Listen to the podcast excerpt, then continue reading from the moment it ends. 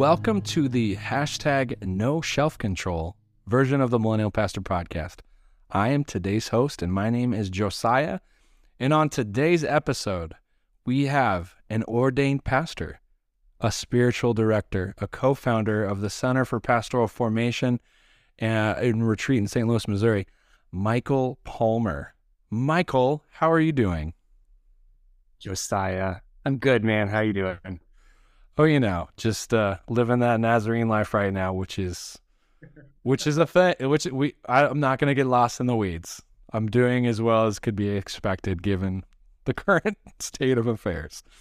But we're not going to talk to you about that today. This is our special hashtag no shelf control version of the Millennial Pastor podcast, which, by the way, I would love your feedback on on that name. We we democratized it. We we had people suggest it, and that was that was the name that that stuck. It seems like it's on brand, but do you struggle with shelf control as a uh, ordained pastor? I don't think I'm allowed to answer that question without uh, without repercussions coming back on me. So I'm gonna say no. I no.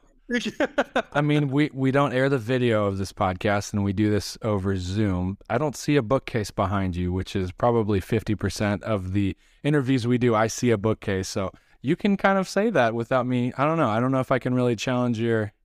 I mean, the truth is, what's that old meme uh, that talks about? Uh, oh, I, I, I, well, let's just say this. We'll just say this. All the memes about buying too many books without reading the books you have, they all they're way too personal and direct about me. So, hmm. uh, yeah, I'm offended by all of those. I had a professor, which I don't know, maybe for safety, I shouldn't say the name of the professor because that you really don't know anymore now. Um, but the professor had wall to wall, ceiling to floor books on, and shelves, like custom made, that literally every vertical space in his office was covered with books. And so he'd often get asked, Have you read all of these? And his response, which was technically not a lie, was some of them twice. And so I was like, Okay, I don't at some point I just challenged him like, okay, that's just such a you're you're deflecting. Have you actually read every book? He's like, well, no, but I have read a good portion of them twice, so it's not technically a lie. So that's well, little. I mean, if you wanna, if you've ever been asked that, since we're we don't see a bookcase behind you. If you've ever been asked that, that could be a really, you know, very safe answer. I've read some of them twice. I respect the heck out of that answer. I'm using it. Do it. Oh. Well, did we miss anything? You you got a lot going on in your personal life. I know you got some kiddos. You're married. Is there anything else that we would uh, we would be remiss to know about you before we dive into you as an author? Uh no. Kind of the entire thing we're doing right now is that is the center so we're we're starting this work to do uh, spiritual direction. We have some folks that we're meeting with right now. Uh, we do spiritual formation cohorts. Currently, those are local, all around the practices and prayer and discernment, those sorts of things. Uh, and we have yet to have any retreats in the books, but those will be coming up shortly. Um, that will have retreats for people to join and be part of. And so um, that's kind of just been everything right now as we we have we moved from the North Bay uh, in California uh, in August of 2022. So that's been the other big thing is just adjusting to life after the move and all that. So, which as a family with younger children, that's no small step. It's not. Uh, I'm endlessly impressed with my kids, though. You know, they felt all the things because they're full humans. They're just smaller, right? I think we forget that. You know, so they felt all the grief that Elizabeth and I have felt. But I've been endlessly impressed with all the ways that they adapt and they cope and they they've grown through this process too. So I'm learning as much from my kids as I am from anybody. Which which is a, a fun a fun reminder that's grounding. I think my children helped me so much, not just through COVID, but uh, my mother passed away um, in that season in in that year that that year the year that will not be named um, and just having to, I remember talking with my wife about it, having to change a diaper was weirdly grounding because it just brought you back to the reality of like, you still have to take that next step. You have to continue moving. Even if you don't want to, you just need to get out of bed and do something, right? Like, and having little needy kids was weirdly helpful in a, in a way that was oddly therapeutic, even even with changing messy diapers. Yeah, Oh man, there's so many ways you can get outside of yourself and care for others. It just happens that in this part of my life, one of the strongest um, ways that I'm reminded to not be uh, too self involved is the care of my kids. And uh, I do it so imperfectly, but they're such gentle and wonderful teachers too. So it's been an act of grace. Yeah. Patient and long suffering, whether they want to be or not, because they didn't have a choice in who their parents were, right? exactly right. My wife may gently remind me that sometimes, like, well, they didn't get to pick you as their. I'm like, yes, that's true. That's probably right. Um, let's let's let's shift gears. I'm fascinated by this book. I have some personal anecdotal observations that I would love to get uh, to at some point, but we do something that's a little bit silly in the in the name and heritage of this podcast. We have some false stereotypes. We actually had you on the show. It never aired, and I think we fully did this like millennial stereotypical thing with you and did all the silly things like, hey, do you love avocado toast? Do you spend too much money on coffee and not enough on retirement? There's a, I mean, we could talk about avocado toast. There's a thing though that I just had to do, and I will, I will admit this, you know, after I ask you to earn your millennial cred to prove you're a millennial, because we didn't get to do this before. We're doing it now.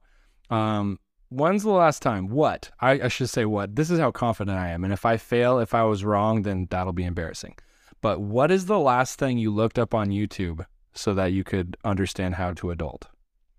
Oh man, I just did this like three days ago. Oh God. Well, the background to this story is I am not uh, mechanically minded, awesome. but I really want to be. Like awesome. uh, off the air, you and I were talking about how do you just remodel stuff and like you wrench on cars.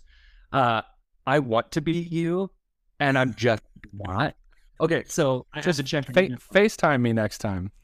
I know, I know. Oh well, I had the uh the um, oil pressure sensor go bad on my van, and so it's like, well, I'm just going to see how hard this is. And I looked it up, and I was like, I think I can do this, and I did it. So YouTube for the win helped me adult.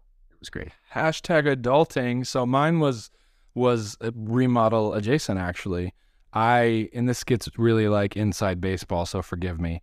Basically, there you can buy windows at you know a window store at Home Depot, but they come kind of set up for new construction. But if you live in a house and it's not new construction, you're having to retrofit new construction windows to existing construction, which the process was something I was unfamiliar with, despite being the son of a contractor.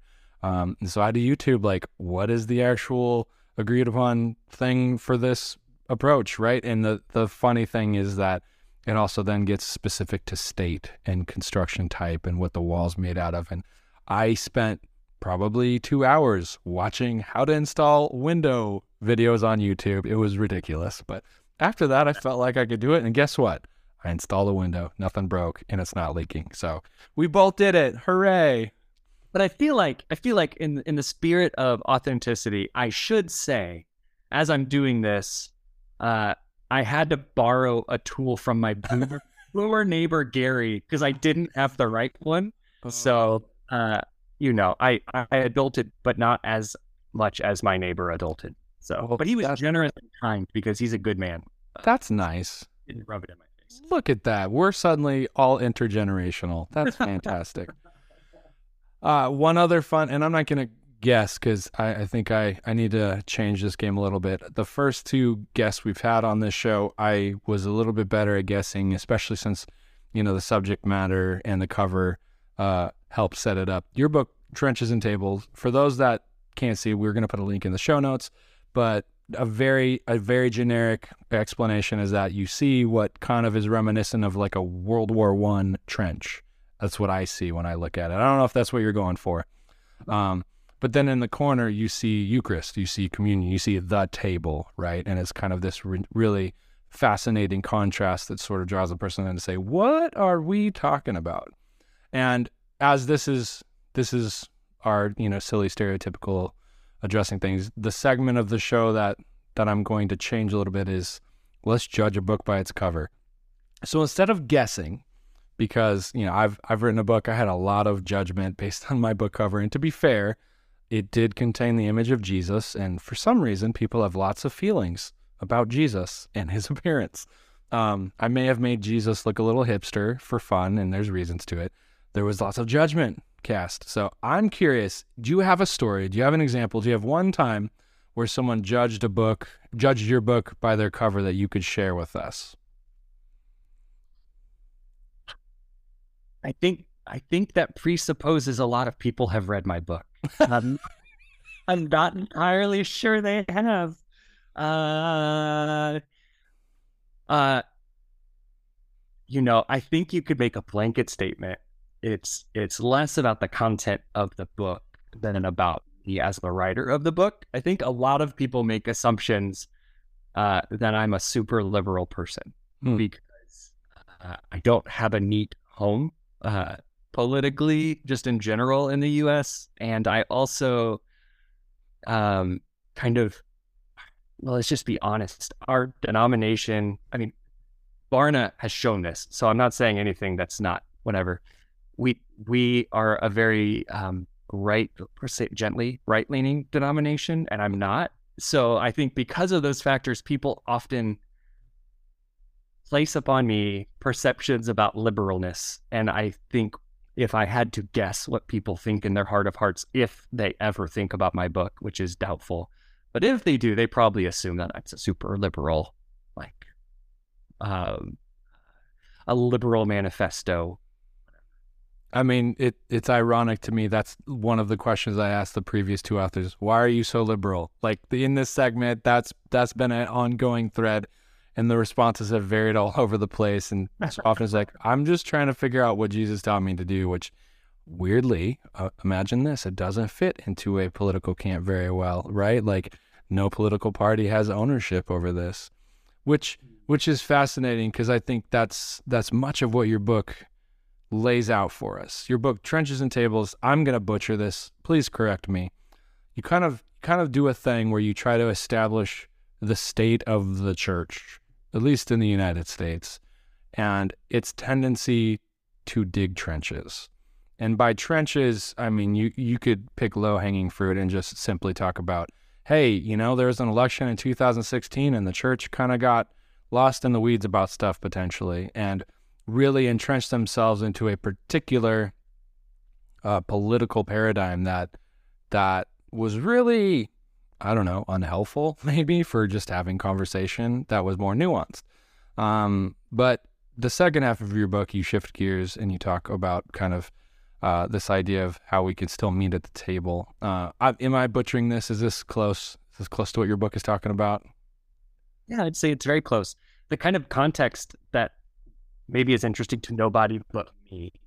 But when I wrote that that book, you know, the first half is the problem, the second half is an attempt to process a potential resolution. I definitely am not arrogant to think I'd propose the resolution, but it's my attempt to kind of work out what that could look like.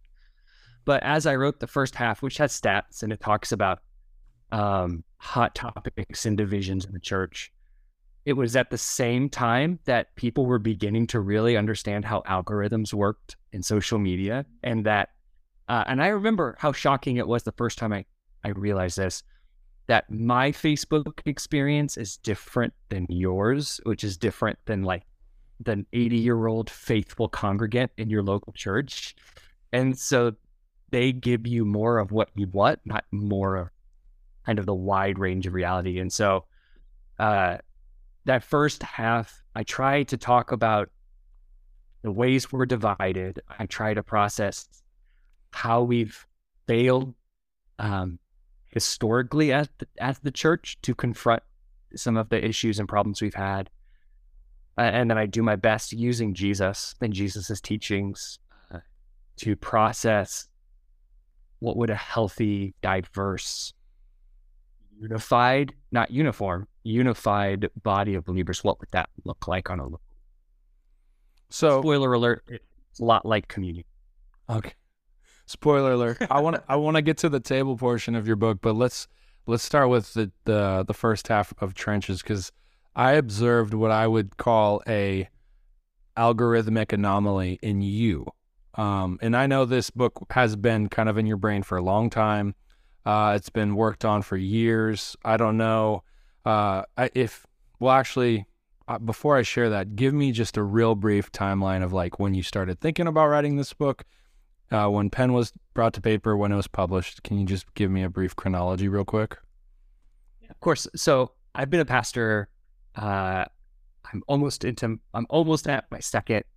At the end of my second decade. So I've been a pastor for years, but I was a local pastor. My wife and I were pastoring a church, and at a Nazarene conference, found myself really frustrated with the lack of conversation around a couple of issues that I thought we really needed to talk about. Those were sexuality and racism. We just weren't talking about it. And I was wishing other people would talk about it, and grumpy other people weren't talking about it. And as the Spirit does, the Spirit said, Why don't you talk? And so I felt this call to have these conversations online. And uh, over the next couple years, I, I just tried to do that imperfectly, but as faithfully as I could. It was generally around those two issues, but it, it evolved into talking about politics, nationalism, and sort of things like that. Uh, but then, as I was doing that, uh, I was invited to process and write a book about it, uh, which didn't end up happening with that individual, uh, that that that publishing house. But they introduced the concept of putting to paper things I was trying to practice in the online ministry that I had. And so then I accepted and I ended up writing this over the course of about a year from 2016 to 2017, which nothing really interesting happened in those years, but not nothing. You know, yeah, very chill. It's a chill year. Uh, and I, I worked it out in that year and it was, uh, it was a really fun process of working that out. And then, um, yeah, so that was kind of the backstory. I remember catching wind. The Nazarene denomination is not super big, um, and and you can find people on social media pretty quickly. I remember you're, and this goes back to the algorithmic anomaly that I would say you are. What what the what you've talked about in your book and what you were just talking about before was that you create this super individualistic experience on social media that has people falsely assume the trench they're in is full of people, right? That there's just so many people that think exactly the same way, view things exactly the same way, vote, have the same opinions, et cetera, et cetera. What you were doing, though, in my opinion, and I don't know that this is provable or not, was you were talking about things and showing up in timelines that was jarring for folks. Like, hold on, hold on, pastors can't say this. Hold on, pastors can't think this. Hold on, you're not you're not agreeing with my, you know, late night talk show hosts' opinions of the. You're not what the cable news guy didn't say that, and and it became like a, this viral sensation within our small little Nazarene denomination, and shared it all over the place. And there's a couple posts that I think back specifically to that were just like, holy cow, next level, like you know, it, it, it surpassed just our denomination and it's how viral it went. But um, the thing that was fascinating to me that really was captivating as well was you were trying to charitably engage with everybody.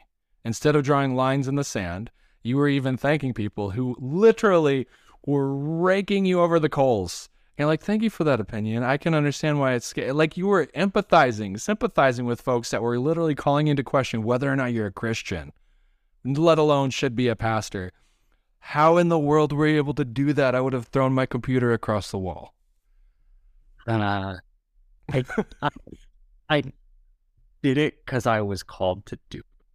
I always really am. Uh, I'm super careful. I think I I believe in like the mystical call of the spirit on the life of the minister to give what the minister needs. I I'm a okay, so for Enneagram people, I'm a nine. So there is some some like just personality ness to that. Please tell us what Enneagram nine means, just for those that are not as what? A peacemaker. Okay. So it means I I I can uh I can agree with it, be uh become like anybody that I'm around. It also means I eat my feelings, and that's a whole different conversation. but, so there's some natural like um, tendency towards it, but I really do think the spirit was really faithful in helping me in those moments because there were really some cruel things said at at points. Uh, but it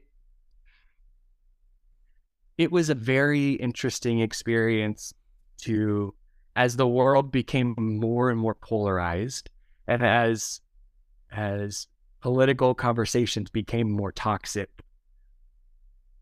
to talk about the gospel became more and more risky and had harsher and harsher pushback. And so that was certainly an experience uh, that that was one of the more draining parts of doing the work was the response. I I stepped away at one point in 2020 for nearly two years, and I'm only just returning. And just an inside note, I don't I don't really make a big deal about this, but I'm starting to write again. But I have no I have no intent of engaging in the positive or negative feedback. I'm kind of just processing it, writing it, and just letting it be.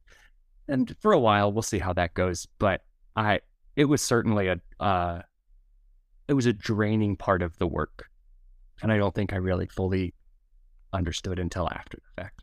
So you're immersed in this, and you're you're uh, in some way the first half of your book, this this trenches half, you're doing actual research and development, so to speak, right? Like experiencing this algorithm in real time, understanding that there are all sorts of trenches that people find themselves in, and you can't cross this line, you can't cross that line. And at some point, they're so entrenched, they literally can't have a respectful conversation with someone they disagree with. Because, and, and perhaps this is part of this, you know, metaphor we can continue to use, that this is war, right? That's essentially what it is. It's war over ideologies, and you're an enemy if you don't agree with me. Um, but your book doesn't leave it there right? It's not just this is the state of affairs. It's unfortunate. You you do some things in the second half of the book that are very convicting. You talk about all sorts of stuff that you know, weirdly enough, Jesus talked about, and it's like you reference him a number of times as well, talking about mercy and forgiveness and a number of other things that we sometimes forget when we get behind keyboards on Facebook or Twitter or whatever.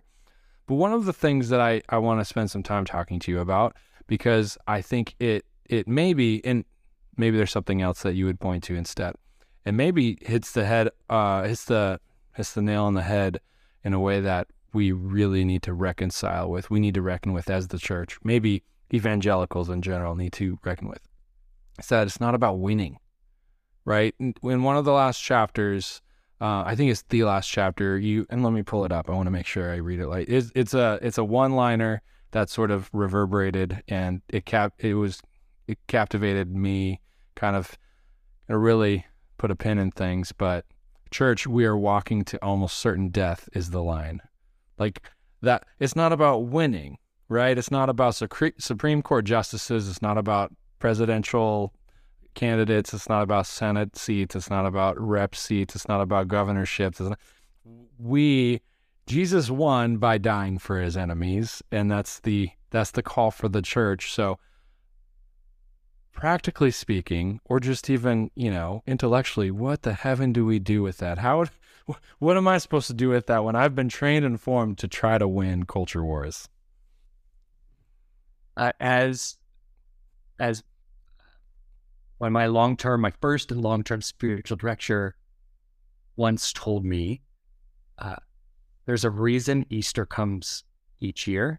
There's a reason Lent into Good Friday into Holy Saturday, into Easter Sunday comes around each year. And that is the reminder that we are invited into self reflection, into death, and into life.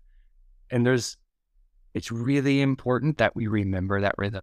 I think, you know, it's no surprise to anyone, and it was part of the stats we talk about in the first half of the book. The church in the church in the in the in the experience that we have known it and the form that we've known it is dying. Cultural respect is dying. Uh, you know, I all the I, I always appreciate about once a year they make a list of the most and least respected, you know, vocations. Pastors are down there with like lawyers or whatever. uh, you know, we just don't command respect or anything, and I, I think we're grieving that. Understandably, it's it's right and good to grieve that, but we've been convinced that the way out of that is to take power instead of to follow the the paschal, you know, the Easter journey into death and resurrection because there's risk in dying. I mean, Christ promises resurrection, but we still have to die. And what if we die and we're not resurrected? What if we lose power and we never gain it back? That's a really vulnerable place to be. And so we would much rather fight for Supreme Court justices because that is a more, uh, that leaves us in control, to simply put it, instead of surrendering control to the work of the Spirit. I often wonder, as as someone brought up with American evangelical influences, how much uh, of how much of the whole being dominant culture has actually informed faith convictions as opposed to Jesus, because it doesn't ever seem as if Jesus calls us to vie for being a dominant culture. Um, it just it doesn't seem like that's ever once the call. Um, in fact, it's quite the opposite. Take up your cross, deny yourself, follow me. It seems to be uh, much more in line with what he says his followers should be about. Um, but it's not something that's easily disentangled. And so, part of what I see in your book, and I would just ask you, you know, to unpack this a little bit more for those that might be interested. There's there's a grieving process. There's a lament that might need to take place when confronting the reality of that. Um, and and I'm wondering, wondering maybe who who is doing the actual grieving and lamenting? Are we talking this book is for pastors, this book is for denominational leaders, this book is for lay people, this book is for folks that have left the church altogether and don't have an affiliation with the faith community. Who is the we that this book is for? Uh, I'm always really quick to say I wrote the book, and then the book's been calling me to account ever since. So it's not a book that I wrote because I had settled these things in myself, but it was a hope of what could be as a good Wesleyan, the optimism of grace and optimism of what could be and what the spirit is leading us into. So that's the posture it was written in. It's a it's a it's a belief in where the spirit desires for us to go. As for the we, I think it has to be uh, it's a call for all of us. It's a call for anybody who desires um, desires the invitation that's being offered by God. And so the book is for everybody. I tried to make it accessible to anybody um, who would find the book and want to read it. And I tried to make it something that is applicable to everybody. But at the end of the day, the worst thing that could happen for me hearing about like if I heard how the book was being used, the absolute worst thing I think for me is to find out people were using this book as a weapon. That they were sending it to the people they disagree with and like, you need to read this uh, because, you know. So it's I think my hope is that it's for each of us, that it's a call for each of us to uh, do our own interior work and our own interior journey, and that we can live into the call, uh, not expecting other people to do that, but to live into it our own selves. So to weaponize it, that that would be a failure for you if someone uses it to say, "Hey, this is this is why I'm right and you're wrong," because it kind of misses. you you lost the plot there. I think that's not what I was trying to say. That would be your biggest fear with this book. That would be pretty rough, if I'm being quite honest. So what's a win? Um, I I've actually seen I've seen numerous endorsements of folks posting about how this is timely, needed, insightful, helpful, et cetera, et cetera. But I don't. I'm not so concerned about what someone posts on social media. Um, what what's just a practical shift in I don't know daily living that you think uh, the average Christian in the United States could pivot from and towards uh, based on you know the research you've done, what you've written. What's a simple step that that's been pre-baked in because of American evangelicalism that might be a nice little side side route, side quest that we could start to go down instead? Yeah, I mean, I mean, it's not a it, it's a pretty core part of the book. I know, but my my desire is that people find the grace of God at work in the practices of the church, and and specifically uh, the sacraments, the sacrament of Eucharist, the the choosing to not look to others, demanding they change, but to allow the Spirit to humble each of us individually and call us to change and to begin. I mean, the world is filled, the world and the church is filled with dehumanizing language. I mean, we use words for people that remove their, their, uh, the imago Dei and instead turns them into a caricature. And then we can hate on them and we can be violent towards them. And you just can't do that when you go to the table with somebody who doesn't hold your political ideology, because at the table, it's an admonition that we all are in need of grace. And so, I mean, my honest desire is that it's a call to recognize our own common universal need for the grace and forgiveness of God, and that become the unifying force rather than some issue that is the hot button issue of our time, which unifies us around common exclusion and instead. Which which tempts us to then put qualifications on who deserves grace, right? I think that's ultimately the most convicting part of this, you know, both what you write, but just thinking through this uh, this applied is once we I, I can't I think it was you use you use certain examples in the book. Was cockroach one of them in your book? Oh, yeah. yeah. That when, once we use something like that we've almost in in no uncertain terms said that person is unworthy of grace right i mean yeah and i that's not something i came up with that comes from the work of brene brown um, her, her book braving the wilderness she quoting other scholars, talks about dehumanizing language, and uh, she names it as common enemy intimacy, that we are intoxicated by unity around mutual hatred. So we really love, we watch our, you know, cable news anchor and we find a thrill in them hating the same people we hate. I mean, it gives us a biological response. And uh, we uh, even uh, she's quoting secular scholars and and scientists. They talk about how as humans we're wired to not want to be violent towards each other, like where we are naturally resistant to harming violently, hurting physically each other, but that we get around that biological instinct by removing the humanity of other people. And we do that through calling people cockroaches, calling people fill in the blank. Because when we do that, they're no longer a person, they're an animal. And when they're an animal, we can do whatever we want to do to them.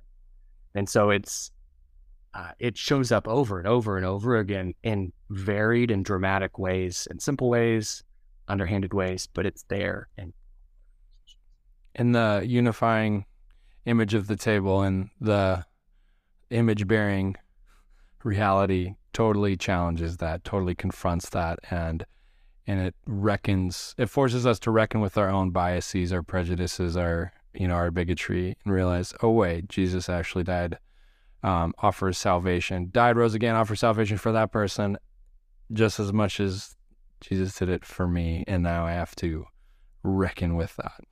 Um, simple, but gosh, what a liberal you are for saying that.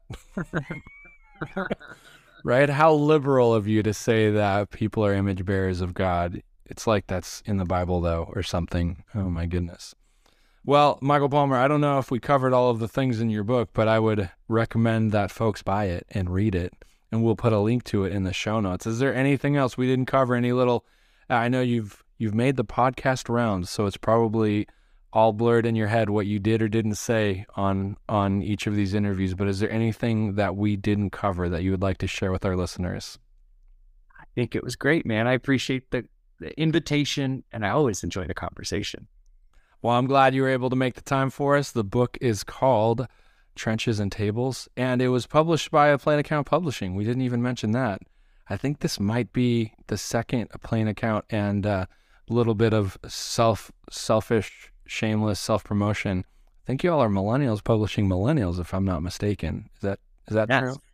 Yes, and I really, I really want to like give a real quick shout out. I was officially the second book published by a Plain Account Press. The first is a book of prayers published by uh, Brent Neely.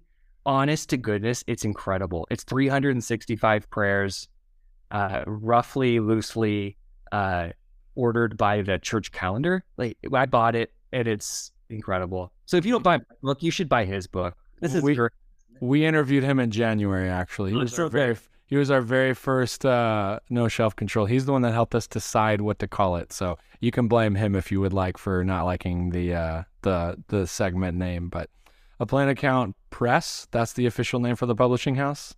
Awesome. Well, thank you so much to a plain account press, but also thank you so much, Michael Palmer, for giving us some time to understand both your own journey, we, this what this book is about, and giving us food for thought about how to proceed in a world that seems exceedingly tumultuous, full of all sorts of trenches. Uh, your work calls us to sit at a table instead of entrench ourselves and continue to be at war with those that we've decided we don't like. So, uh, thank you so much for the time. thank you for uh, inviting this liberal to come. It was a it was an absolute joy. This has been hashtag No Shelf Control, uh, a podcast from the Millennial Pastor Podcast. I've been today's host. My name's Josiah. Join us next month for yet another millennial author.